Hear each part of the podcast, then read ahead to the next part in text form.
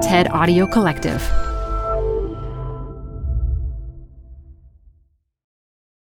Hi, I'm Debbie Millman. Canva is great for designing visual content for work, no matter what industry or department you work in. Now, your next presentation with Canva Presentations. Start with a professionally designed template and use it as a springboard for your design. It's a serious time saver. Time to present but can't be there in person? Enter Canva Talking Presentations. Record yourself presenting and add your talking head to your slides so your audience can watch your perfected presentation anywhere, anytime. Start designing today at canva.com. Designed for work. Apple Card is the perfect cashback rewards credit card. You can earn up to 3% daily cash on every purchase every day. That's 3% on your favorite products at Apple, 2% on all other Apple Card with Apple Pay purchases, and 1% on anything you buy with your titanium Apple Card or virtual card number. Visit apple.co slash card calculator to see how much you can earn. Apple Card issued by Goldman Sachs Bank USA, Salt Lake City branch, subject to credit approval. Terms apply. I like destroying some sketches in the beginning or even some finish work in the beginning and to get to a place where you know what that drawing feels right. You know something about that line makes sense on an emotional level with that particular essay. This is design matters with debbie millman 15 years, Debbie has been talking with designers and other creative people about what they do, how they got to be who they are, and what they're thinking about and working on. On this episode, Debbie talks with illustrator Brian Rea about the Grim Reaper. Having the Grim Reaper is just a complete cliche. You know, it's it's an archetype that everyone has this kind of vision of what that is. But it really is a reminder on each page that time is precious. Here's Debbie, first with a word from our sponsors, then her interview with Brian Rea. Generous support for Design Matters is provided by AC Hotels and Allbirds. I love to travel, whether it is for pleasure or business or design conferences or speaking engagements. I love to visit places I've never been before and experience new things. AC Hotels by Marriott has been striking the perfect balance of the details I want when I'm on the road AC hotels are intuitively designed, refined, crafted, and considered to create an elegant and unobtrusive experience that lets me maximize enjoyment, inspiration, and efficiency.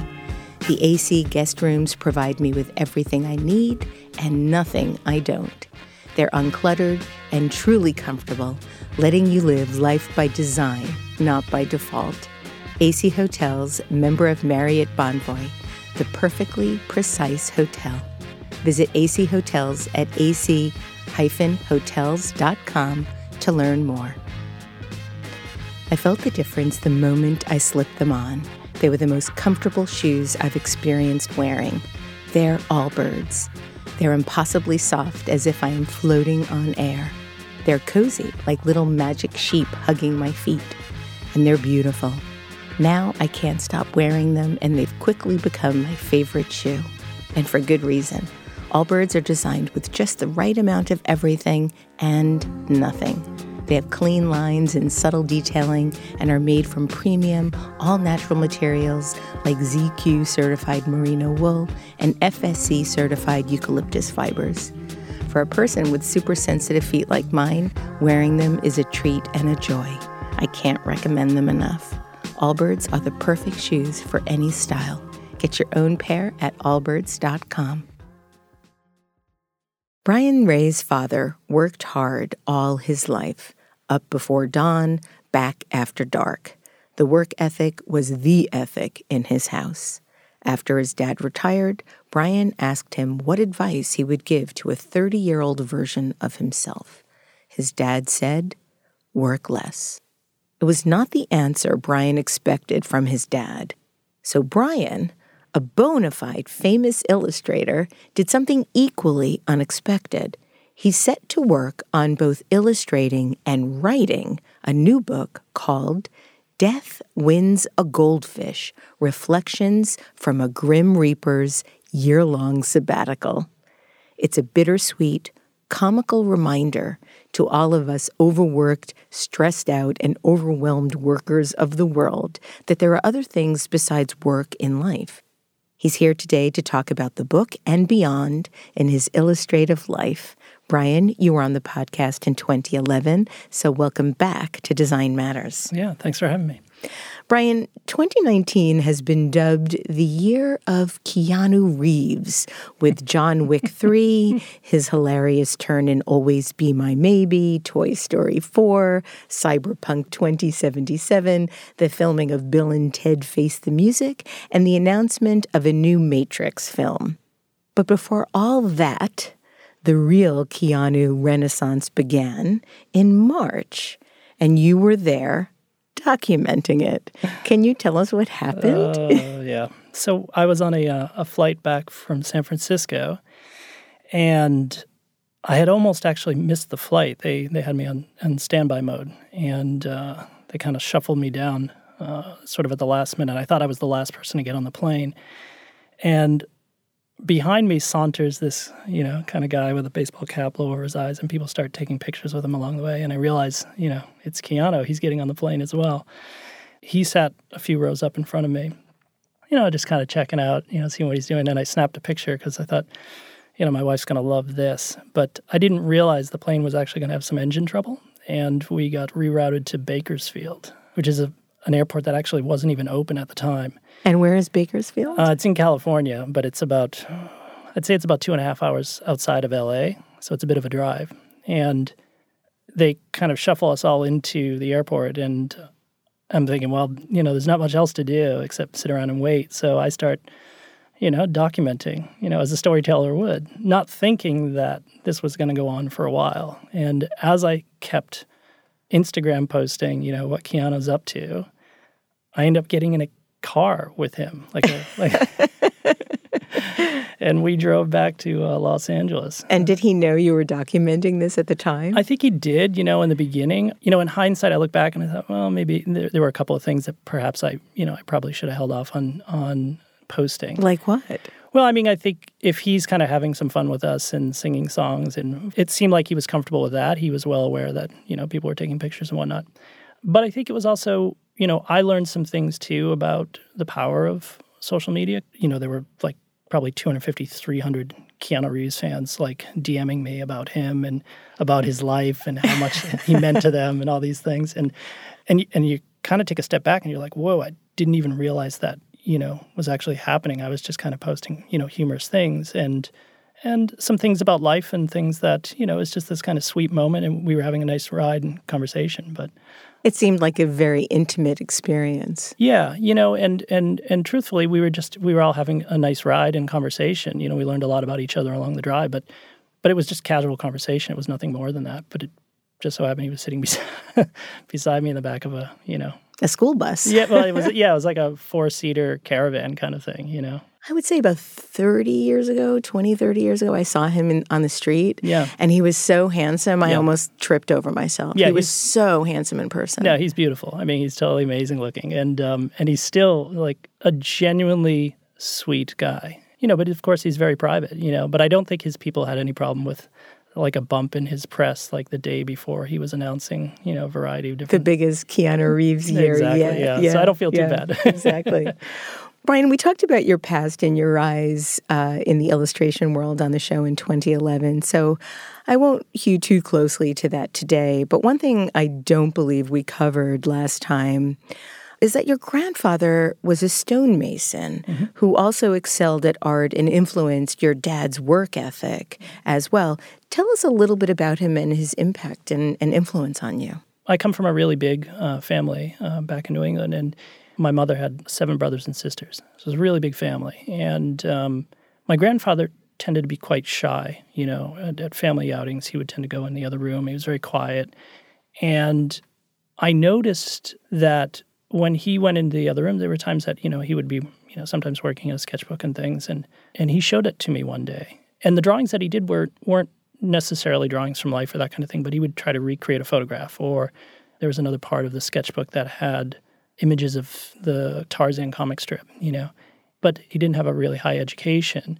So I know, I also noticed that a lot of the writing in the sketchbook was my grandmother's writing. So she would actually fill Wow, so in- they shared a sketchbook. yeah. So, but most of it was just her, you know, adding writing to it.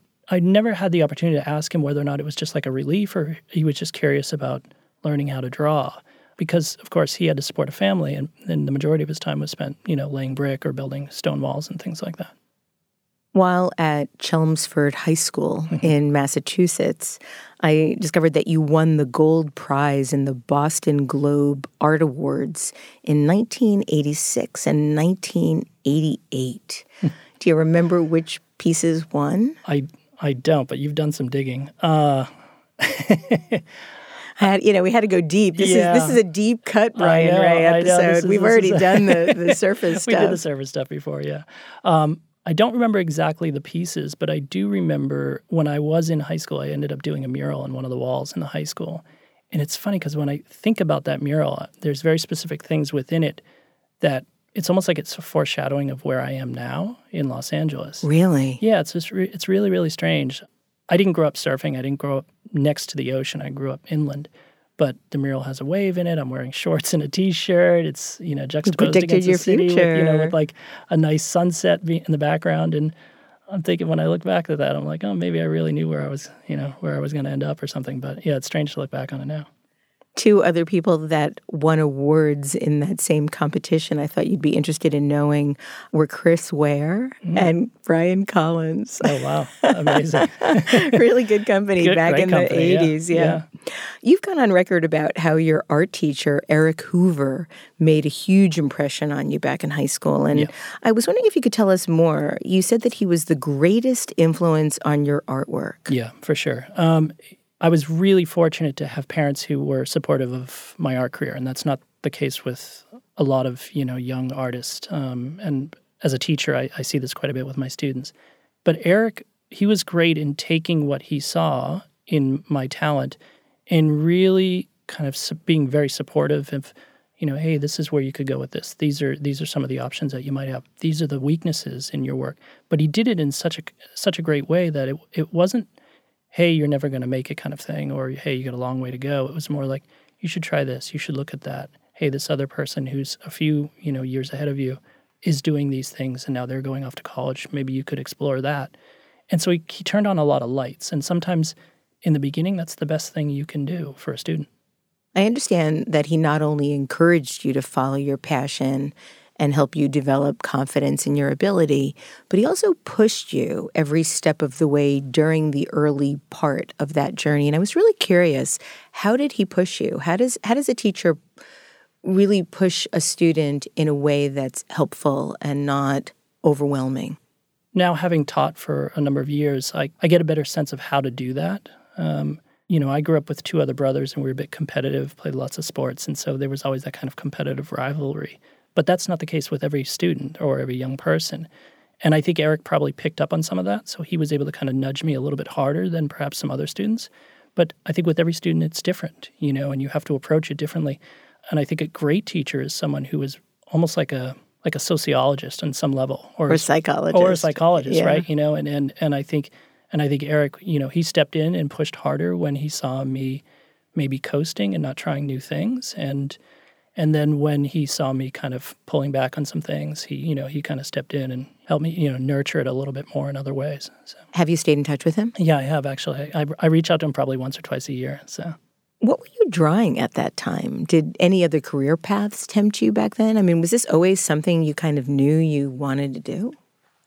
I mean, I knew that I loved drawing more than anything else. Um, and I don't think I was very good at it in the beginning, but in high school, you know, the goal is to draw as photorealistically as possible, right? And the cool thing about in my high school, because Eric was, you know, the the the instructor for a lot of the different, you know, age groups and depart, you know, um, levels, there were a lot of students above me that went on to have really, really interesting careers. Like a number of students went on to work for The Simpsons early on. In fact, Lance Wilder and, and John Krause were two guys who were a few years ahead of me, and they did all the background drawing. So like for instance, the town hall in The Simpsons is based on my town library. And like, Really? yeah, there's like a pizza joint that's the same as one. Yeah, because that's also in the northeast part of the United Yeah, States in a yeah. in a fictional town. Yeah. So I think, you know, early on it was just trying to follow their steps a little bit. But even before that, you know, it's just trying to draw as many comics as I could. You know, I got really good at drawing like, you know, Garfield. and um, I'd love to see some of those yeah, early and, sketches. like pen and ink drawings on the back of jeans jackets for kids in the high school. So Ah, did, and you sold them, right? yeah, I mean, there was a couple of guys who wanted, you know, hey, can you do Aerosmith? And I was like, oh God, that's a tough one. I embroidered yes, the yes logo on Oh, nice. the back pocket of a pair of jeans that I had. Beautiful. Yeah. Yeah, I had those for a really long time. One of my big collection regrets is not having kept those. I know, I know. Um, Yeah. yeah. it's kind of a shame to not have that. You know, it didn't make it in the high school portfolio. Let's just say. Right, exactly. now, in college, you had another mentor, Ron Menard, who Mm-hmm. was a former editor of the Patriot News, who advised you to never work for a newspaper. Yeah. So, why is that? And then, why didn't you heed his advice? Yeah, I mean, he was a he was an editor at the Patriot News in Harrisburg, and I interned at this startup magazine that that he had begun um, called Harrisburg City Paper or something like that, and uh, it it went on to become like Harrisburg's you know city magazine. So I was doing everything from doing illustrations for it and doing some of the paste up work. You know, this was early days of the computer kind of thing. And the thing that Ron was great about was showing me the value of working really hard, but also the But re- really? I mean, didn't you already get that from your dad? I did, but but he was showing me in a way that was more aligned with creatively what I was going to be doing. Right? Okay. My dad applied the the work ethic thing, and then Ron was showing me some of the opportunities that might exist for the talent that I was starting to you know to show. But the cool thing about Ron was that he showed me that like okay, at six o'clock we turn off the lights at the shop, and we go home and we celebrate life. You know, we you know we would go to, you know, we have great dinners, we have glass of wine. You know, we'd go you know go to the racetracks with you know the whole family kind of thing, and it was it was just a kind of celebration of you know he'd always have music playing in the evening. He'd play the piano sometimes, so it was a it was a kind of really interesting balance between living and working. You know that I hadn't I hadn't really seen before.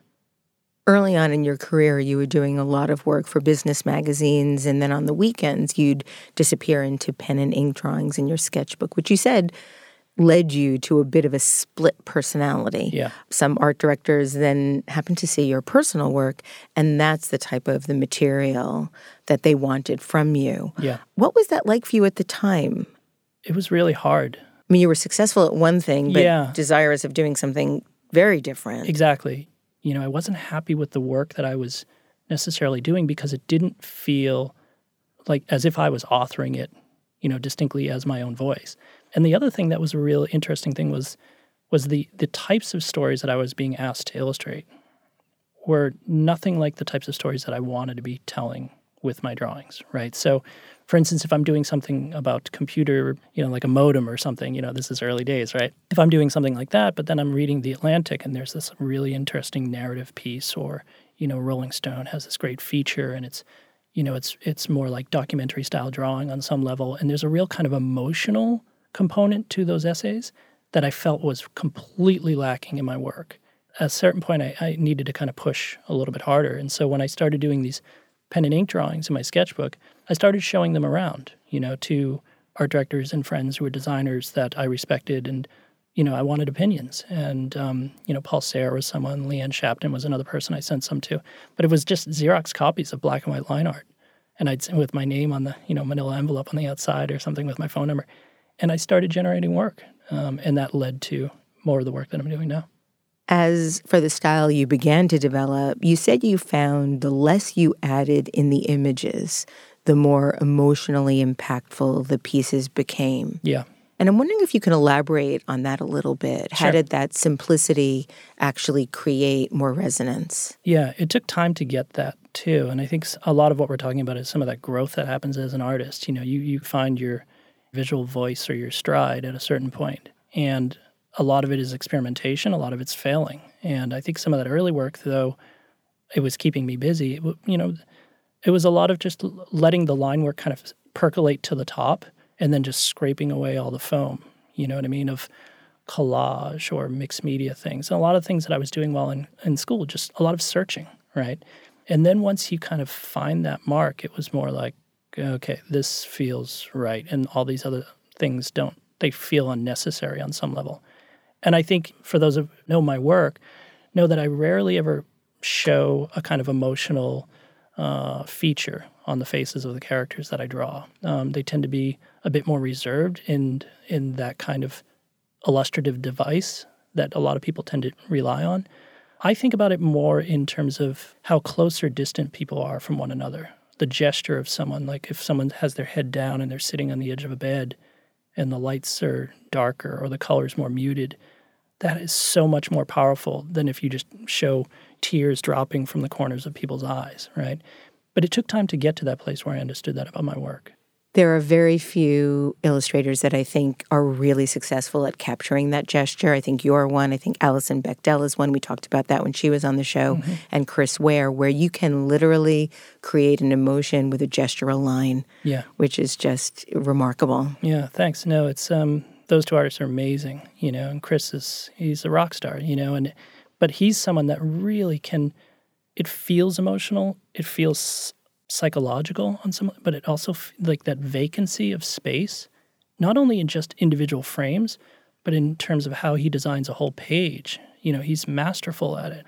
There's a Swedish um, filmmaker named Roy Andersson who's incredible at doing it. And it's a lot of a lot of it oftentimes is just spacing, how close or far apart people are from one another can really define a lot and say a lot about a story without you actually having to oversell or, you know, overcook an idea. You've been illustrating the New York Times Modern Love column now for many years. Disclosure here is the first thing I read. now, because it's also something you can now read on Fridays, yeah. it's pretty much the first thing I'll read in the New York Times on Friday, no matter what. After all this time, your iconic illustrations still capture the essays in the most brilliant of ways. You've described how you don't replicate the writer's stories 100%, but rather create a parallel story. Is this still your approach? Yeah, yeah. I think, you know, as an illustrator, you know, someone's calling on you to create a universe, to create a whole new world, you know, for readers or, you know, viewers to kind of experience. And I think if I was just going to recreate the same story, I might as well just take a photograph. And I'm not a great photographer, you know. How did you first get the Modern Love gig? I would say it's almost been 10 years yeah. now, which is crazy. Yeah. Um, and there were two other illustrators um, that were doing it before me. Uh, Chris Neal was the one who was doing it just before me. He's an amazing illustrator. Amazing. You know, I love his work. I don't really know why they switched gears because uh, I thought he was doing a really lovely job. But I think because I was an art director, you know, years ago, you know, my sense is, is that you know, art directors you you carry with you the artists that you love working with and that you really enjoy and appreciate and I suspect that maybe they wanted some kind of change in it on on some level. But uh, you know, that's a question for them, I guess.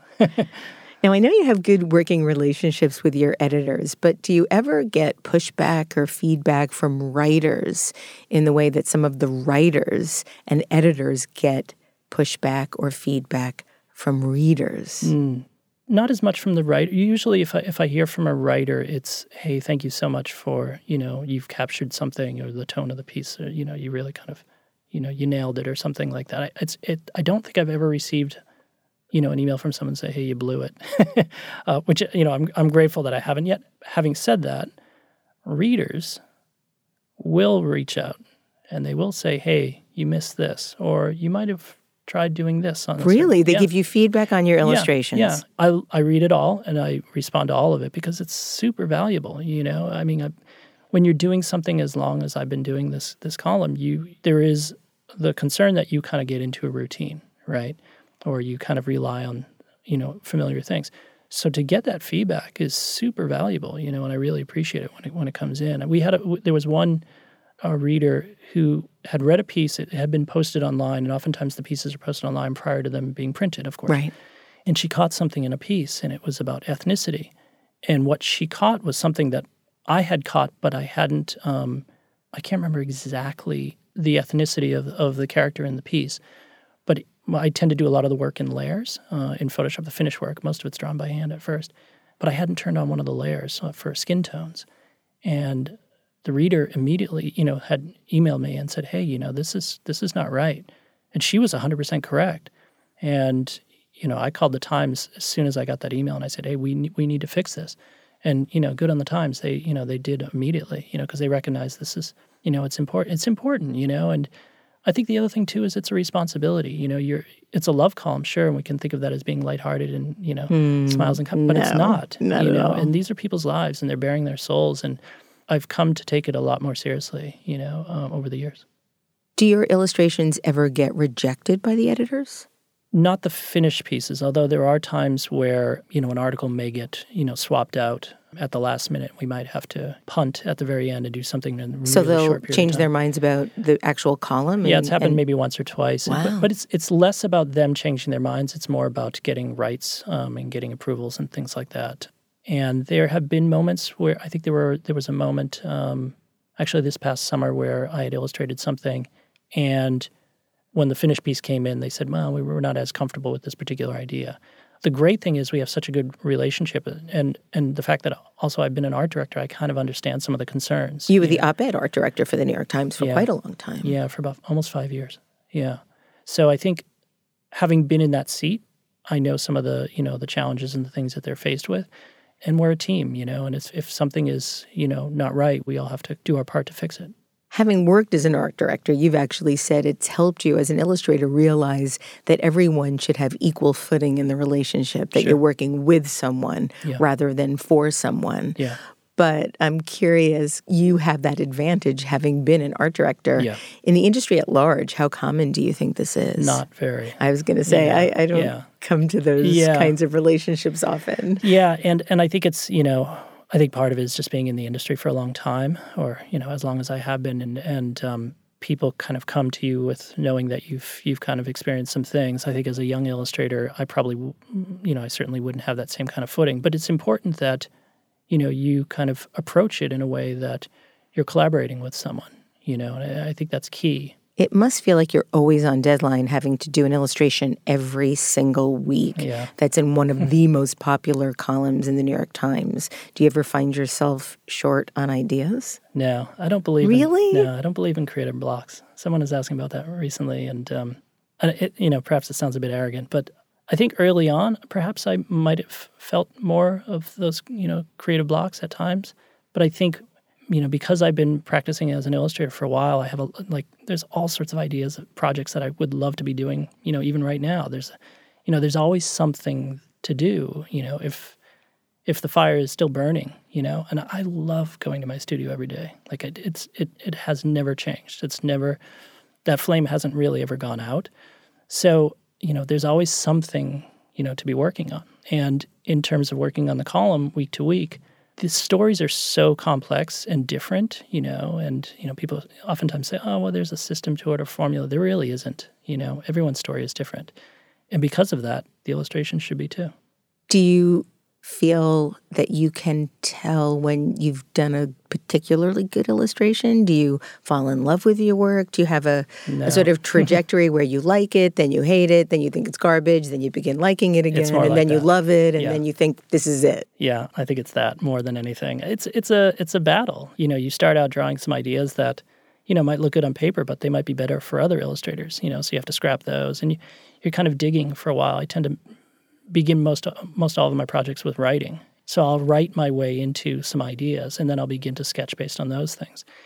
But it's a wrestling match. But I love that challenge. I like that wrestling match. I like destroying some sketches in the beginning or even some finish work in the beginning and to get to a place where you know what that drawing feels right you know something about that line makes sense on an emotional level with that particular essay You collaborated with Pablo Delcan and California Sunday Magazine on an animated short film about the director and artist Mike Mills, who's lovely. I've interviewed him as well, and what a what a spectacular human.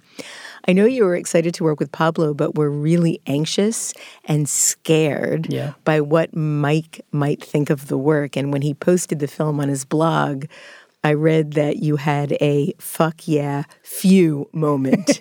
so why were you so nervous? well i mean he's you know he's a rock star you know and i, I love his work um, and it's rare that you have a chance to not only do a drawing about another artist but do an animated piece based on his life and of course there are films that are based on his life too so you you're kind of up against a lot Yeah, Beginners is one of the, the great Certainly. illustration films of all time. It's amazing, right? And so you know you, you you're kind of working against that and trying to tune all that out and still deliver. you know, on the project was tough. But um, yeah, when he posted, I was like, oh yes. he liked it. Yeah. Um, since our last interview, you've done a lot more work with animation, particularly with Pablo Delcan. In addition to the Mike Mills film, you've created television spots for the U.S. Open, a film for Marni, one of my absolute favorite fashion labels. What about the process? Oh, I have two questions about this. What about the process of animation captures you? Mm-hmm. What is it about the the moving line as yeah. opposed to the still line? Yeah, um, I think part of it is the fact that I've spent most of my career telling like a story one picture at a time, right? And suddenly being put in a position where you can tell a much more elaborate story or more fully fleshed out story with lots of imagery, you know, is compelling. You know, I'm a big fan of films and and you know and, and obviously animation, but I think for me it's a it's just new ground. Um, having an opportunity to kind of explore what I could do with my illustration work, you know, within animation seemed intriguing. Working with Pablo's amazing. He's you know he's brilliant and and we have a really good working relationship because we push each other. There's nothing that's safe. Every every idea that's put out on the table can be taken off the table, and we're we are able to work together. You know, really really well um, on a level that I you know when I have a chance to work with them, it's just like a real joy. You know. So, my second question is As an artist whose voice is uniquely your own, what is it like to collaborate? Yeah. How do you collaborate with people like Paul Sahre or Pablo? Yeah people who also have really singular, powerful voices. Sure. Yeah. And it comes I mean with with Pablo for instance, it's you know, it comes up a lot. Like if a project comes in through his studio, you know, there's a kind of awareness or a conversation that we would have that's saying, okay, stylistically, maybe we lean a little bit more towards perhaps a more graphic approach. Um, whereas if if a project comes to my studio first, they're probably looking for something that's more line art, you know, illustrative on, on some level and so we we have that decision. You know, we make that decision pretty early on. Um, Do you ever fight? No, we both want the same thing, right? We send storyboards back and forth. In a weird way, there's no, almost no authorship to it. I don't look at them as saying, "Oh, these are my films," and Pablo certainly doesn't feel that way either. And so the ego, we just leave that at the door, and we're able to kind of produce what we what we hope is good work. You know, um, that's telling an interesting story. Let's discuss your new book. Death Wins a Goldfish Reflections from a Grim Reaper's Year Long Sabbatical. It's a mouthful. now, discussing its beginnings, you've written that it goes back to when you were working at the New York Times at the op ed page. Mm-hmm. And the advice your dad gave you that I mentioned in the introduction after he retired to work less. Yeah. How did that impact you? And how did it lead to the book? Yeah. You know, it was a kind of couple of different entry points into coming up with this idea. I think that was certainly one. I was at the tail end of my time at the at the New York Times, and I had been gathering drawings in a sketchbook of you know based on this idea. You know, like God, I'm I'm I'm I'm in a cubicle. I'm at the New York Times. It's a daily section. It's a real grind. You know, I'm in New York City. It's you know a lot of pressure, and you know I was desperate to find some more balance in my life. You know, I was dying to live a little bit, you know, take some trips, do these kinds of things. So I wrote down dying to live in the in the sketchbook. And I started thinking about, well, you know, who works the most? If my dad's saying this, well, who works harder than him? And, you know, if we're going by the numbers, right. you know, it might be death, right? So I was doing these drawings and, and it was more like a list of ideas with a couple of little drawings here and there. And I thought maybe I would present a couple of them to the New Yorker, perhaps as like a cartoon ideas but the list kept growing. And it was probably like three or four pages. And then I just shelved it for a while, like 10 years. I didn't even, you know, it was just sitting, you know, collecting dust in a sketchbook. And um, I had an opportunity to work on something with Chronicle. And uh, they said, hey, do you have any ideas for a book? I thought, well, you know, this might be a chance to, you know, kind of float this out there and see if, if you know, if they bite at it. And and they did, which was, you know, amazing. Talk about the title. it's not only a mouthful; it's yeah. also it's dark. Yeah, um, that was a wrestling match for sure. Because I was, you know, I was convinced "Dying to Live" was an amazing title. And I was going to say, well, that, yeah. well, Bridget Bridget Watson Payne was like, "No, that's fucking terrible. You, you know, that's like a self help book. You can't do that." and I was like, "No, it sounds great." You know, but fortunately, she pushed, and, and I think you know, great editors do that, and and she said, "What else do you have? What else do you have?" And of course, the marketing people start creeping into it, and they, you know, they want to get Oh, those marketing oh, yeah, right? no offense, no offense to anyone in the audience. None at all. Um, but uh, we were really committed to coming up with something that felt unique, you know, because I thought that there needs to be an opportunity to do something that's somewhat sweet and somewhat dark, and definitely something that people won't forget. Well, it's super descriptive. It is about the Grim Reaper who is told by the HR department of Death, Inc., um, that he has a, a lot of vacation time that he has to take, and he ends up with a year of Yeah. vacation time, so he has to take a year off. Yeah. It's a, enforced year off. How intentional was your choice of the Grim Reaper winning a goldfish, which generally has a very short shelf life? Yeah. um, and yet remains with the Grim Reaper for the his his almost his entire journey. Yeah, yeah, he's yeah he's there all the way through. Not to spoil the ending, but uh, yeah, I was really worried about that. By I the know, way, I was I like, know. "Oh, please don't kill the goldfish." Well, you know, it was this other thing that like my uh, assistant who was helping me with this, uh, Leonardo Santamaria, is an amazing illustrator. He was he was along on the journey with me, uh, doing a lot of the production and scanning of the drawings and whatnot. You know, it was great to have him in the studio because I could bounce ideas off of him. And there, you know, the ending was something that we were trying to figure out because initially it was just a lot of individual scenes, a lot of individual moments, and you know, he goes to the state fair. What's he going to do at the state fair? Oh, well, we all know what happens with the goldfish. Well, there's a really interesting tie-in. So, as as a reader, you have this idea of what normally would happen with the goldfish that you bring home, you know, that you bring home from the state fair. But can we flip that upside down? Can they become buddies? Can they, you know, is there something that they're going to do beyond this? And and so this, and there really aren't any other reoccurring characters in the book necessarily. So in that way, it's really it's a bit unconventional. And so uh, trying to use that device all the way through the book in parts to kind of give it a little bit more pacing was helpful.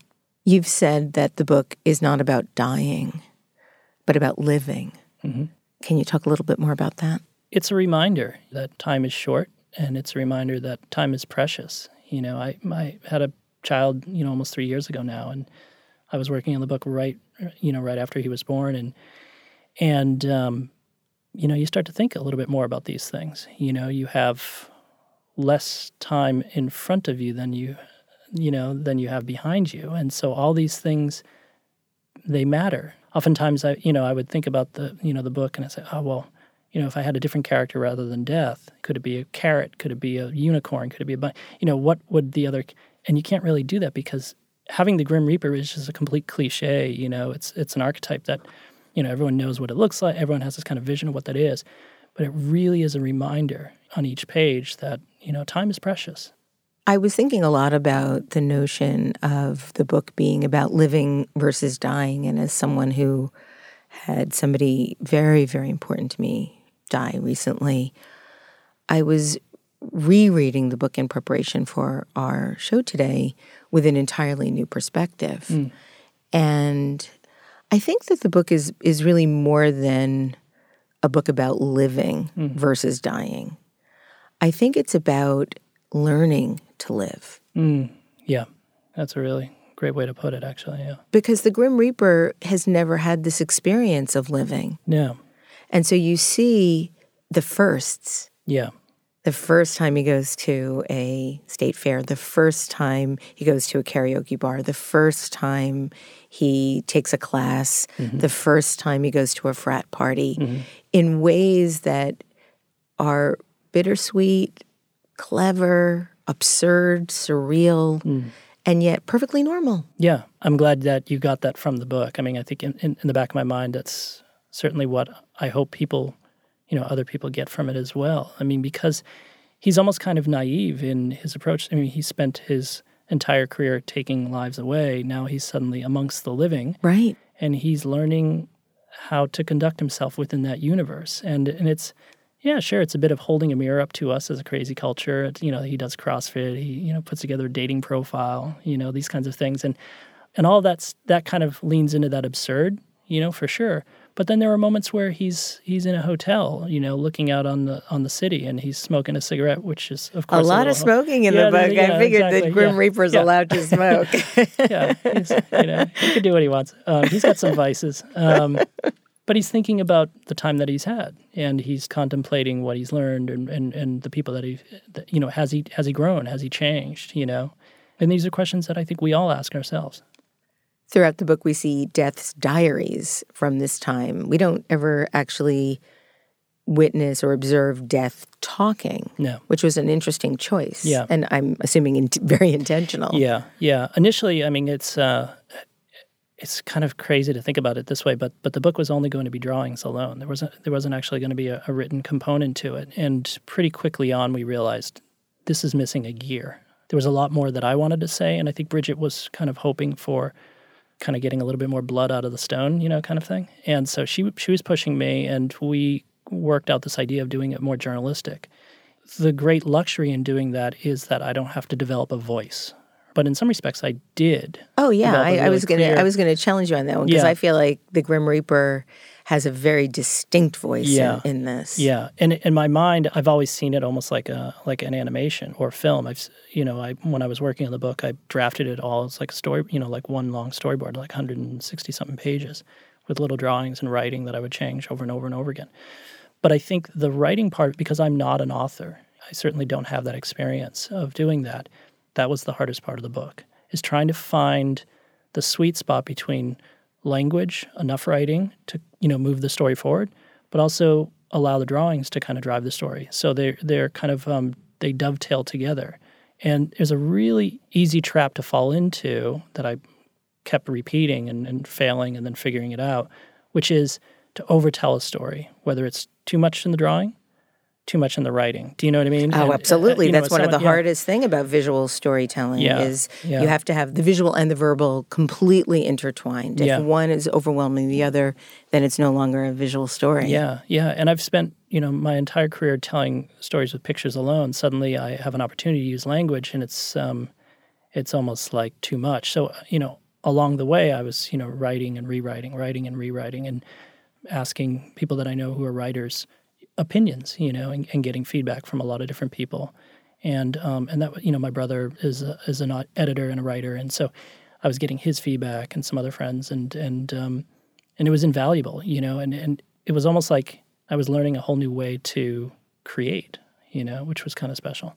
I love the narrative, the the arc of the journals Mm. through the calendar year. Like you, Death makes lists. Yeah. Um, the diary entries are touching and also kind of darkly hilarious. On February 3rd, Death writes, I'm not big on words. What's there to say, really? Come with me. No, you can't bring the dog. it's, it's always the same things. And I'm, I'm wondering how much your own fears or relationship with death played into the way you portrayed the Grim Reaper. Yeah, it's there's a lot of my voice in it for sure, and a lot of my anxieties and and things that I've thought about. You know, so it's definitely holding a mirror up to myself. You know, there are journal entries that are straight out of old travel journals that I had. I mean, the, you know, there's a page that is about going to the redwood forest, stepping inside a tree, and that's directly pulled from one of my old journals from forever ago. But there are also moments where it's a, reflection of us as a as a culture. You know, as a creative culture, even when we're away from work, we oftentimes are still thinking about work. We Right. never turn the light off, and and he does that too, where he's you know reading the obituaries, just checking in at the office just to see what's going on. I know. I loved that. The writing is is so unique. It, you have such a, a really clear visual and verbal voice. Death describes a carnival this way it's nuts, like a thousand sugary smiles covered in lights, all spinning and screaming at once. And then Death muses, it's the wind that makes the trees talk. You have to be listening. And I think that must have been then from your, your own journal about Yeah. the redwood trees. Yeah.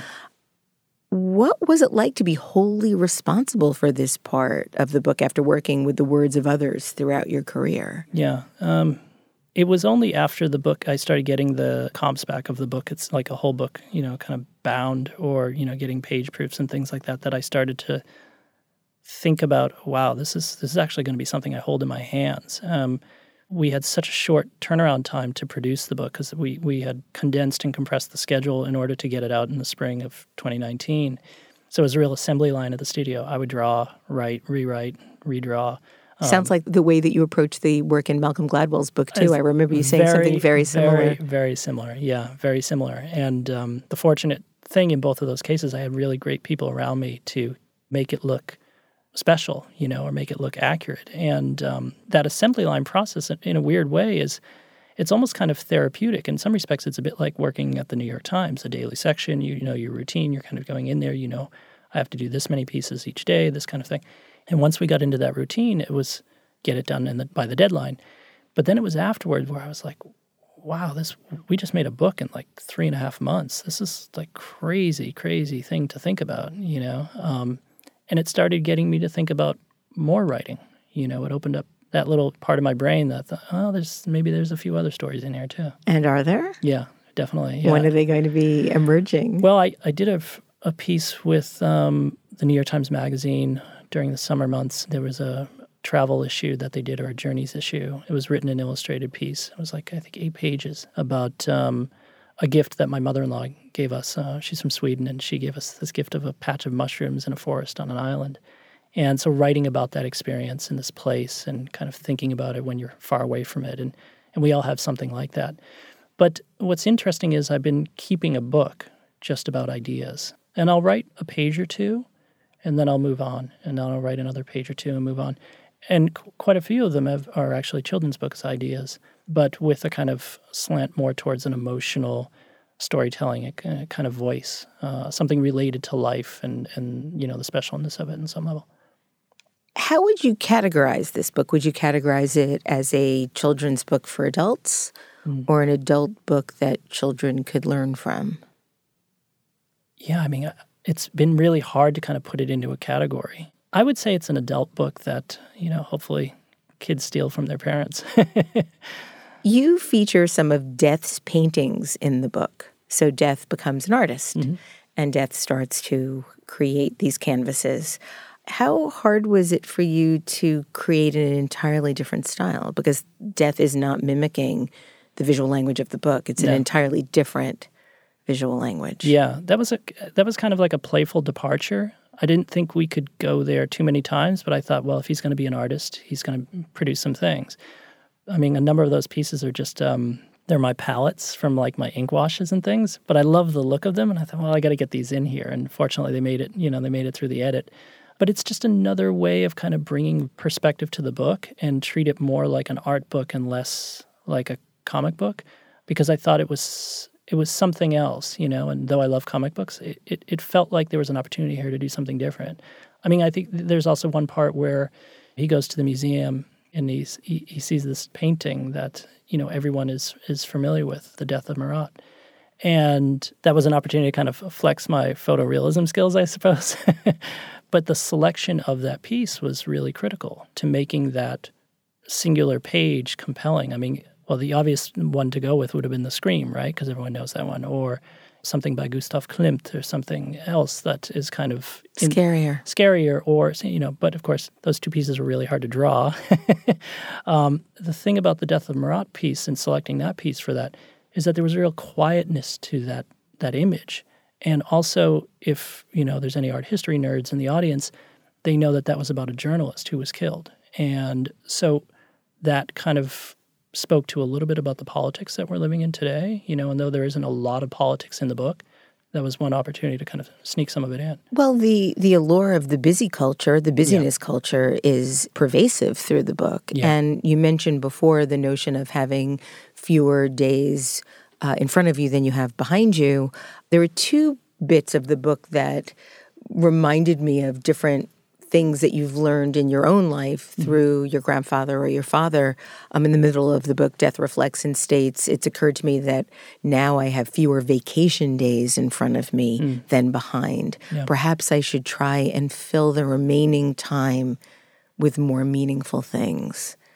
I've certainly done a lot of stuff and met quite a few interesting people, but what have I learned? Mm. And I think that that's something that so many of us can relate to as I'm yeah. getting older now. There's no question. For a while, it was sort of like 50 50, like maybe I have yeah. a few days more in yeah. front than behind, but now, no. Yeah. And, and how do I remake a life that feels meaningful? Mm-hmm. How do I start to make choices that feel better about who I want to be, mm-hmm. given I have less time. Yeah. How are you grappling with those questions? And for me as a creative person, you think about it in terms of how many projects can you produce. You know, this project is one of the more ambitious projects I've worked on, you know, in the last few years.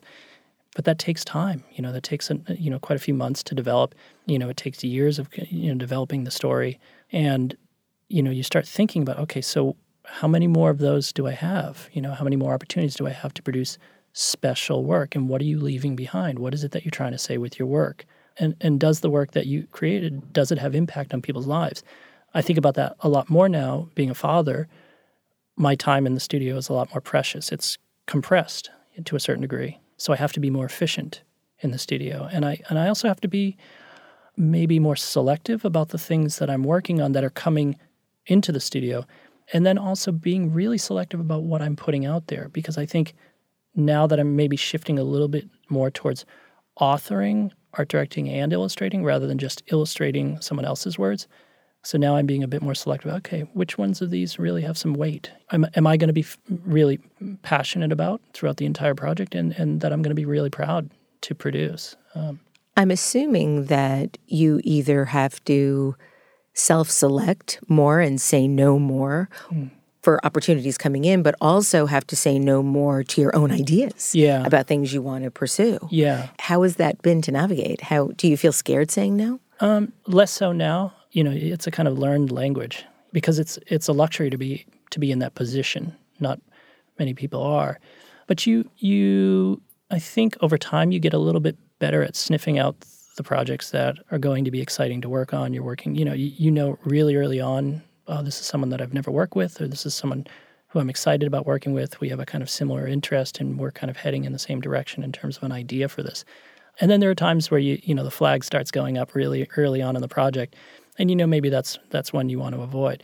But i think getting to your question about balancing the two things between commission work versus you know personally driven projects fortunately i've had some kind of space in the schedule to kind of work out some of the ideas. And then it's going to be a matter of just kind of picking ones off the shelf that i'm really excited about working on first I'm wondering if you can read a short excerpt from your sure. new book. Yeah. It is one that I took a long time thinking about, and I was really happy when I asked you earlier before the show if, if you would mind reading that. You said it was your favorite spread in the book. Yeah. Okay. My whole life up to this point has been about other people, mostly leaving. What can I say? It's, it's my job, it's who I am. But if there is one big thing I've learned this past year, it's that quality time with others is important and that smiles count. I've learned to take people in rather than taking them out. anyway, time is short and all that, so I'm going to get to it living. Thank you. It's such a beautiful, beautiful book, Brian. Thank you so much for writing it. Thank you so much for being on Design Matters today. Tell us, before I let you go, what you're going to be doing next. Hopefully, more writing there's a few uh, projects that uh, are going to be hard to to just leave on the shelf for 10 years and uh, hopefully there'll be another book or two in the future have you gotten any closer to the dream assignment of painting a plane? Not yet, no. But uh, okay. uh, every time I come on your show, I'm going to remind yeah, people we're going to remind those big branding agencies. Brian Rea wants to paint a plane. we'll leave our listeners in anticipation for the answer when you come back again. That sounds great. Brian Rea, thank you so much for joining me today again on Design Matters, and thank you for making such a big impact in the world with both your art and now your writing. Brian's latest book is titled Death Wins a Goldfish Reflections from a Grim Reaper's Year Long Sabbatical. You can find out more about Brian Rea and his work on his website, brianrea.com, and see his illustrations every week in the New York Times. This is the 15th year I've been doing Design Matters, and I'd like to thank you for listening. And remember, we can talk about making a difference, we can make a difference, or we can do both. I'm Debbie Millman, and I look forward to talking with you again soon. A special thanks to our partners, AC Hotels by Marriott, member of Marriott Bonvoy, and Allbirds. If you love this podcast, please consider contributing to our brand new Patreon community. Members get early access to the podcast, transcripts of every interview, invitations to live shows, Q&A sessions with guests, and a brand new annual magazine. You can learn more about this at patreon.com forward slash Debbie Millman. If you subscribe to this podcast through Apple Podcasts, please write a review or link to the podcast on social media. Design Matters is produced by Curtis Fox Productions. The show is recorded at the School of Visual Arts Masters in Branding program in New York City, the first and longest running branding program in the world.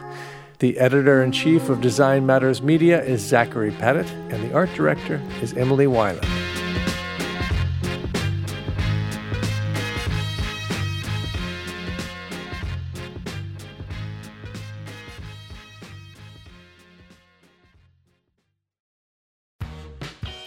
You're growing a business and you can't afford to slow down. If anything, you could probably use a few more hours in the day. That's why the most successful growing businesses are working together in Slack. Slack is where work happens, with all your people, data, and information in one AI powered place. Start a call instantly in huddles and ditch cumbersome calendar invites. Or build an automation with Workflow Builder to take routine tasks off your plate, no coding required. Grow your business in Slack. Visit slack.com to get started.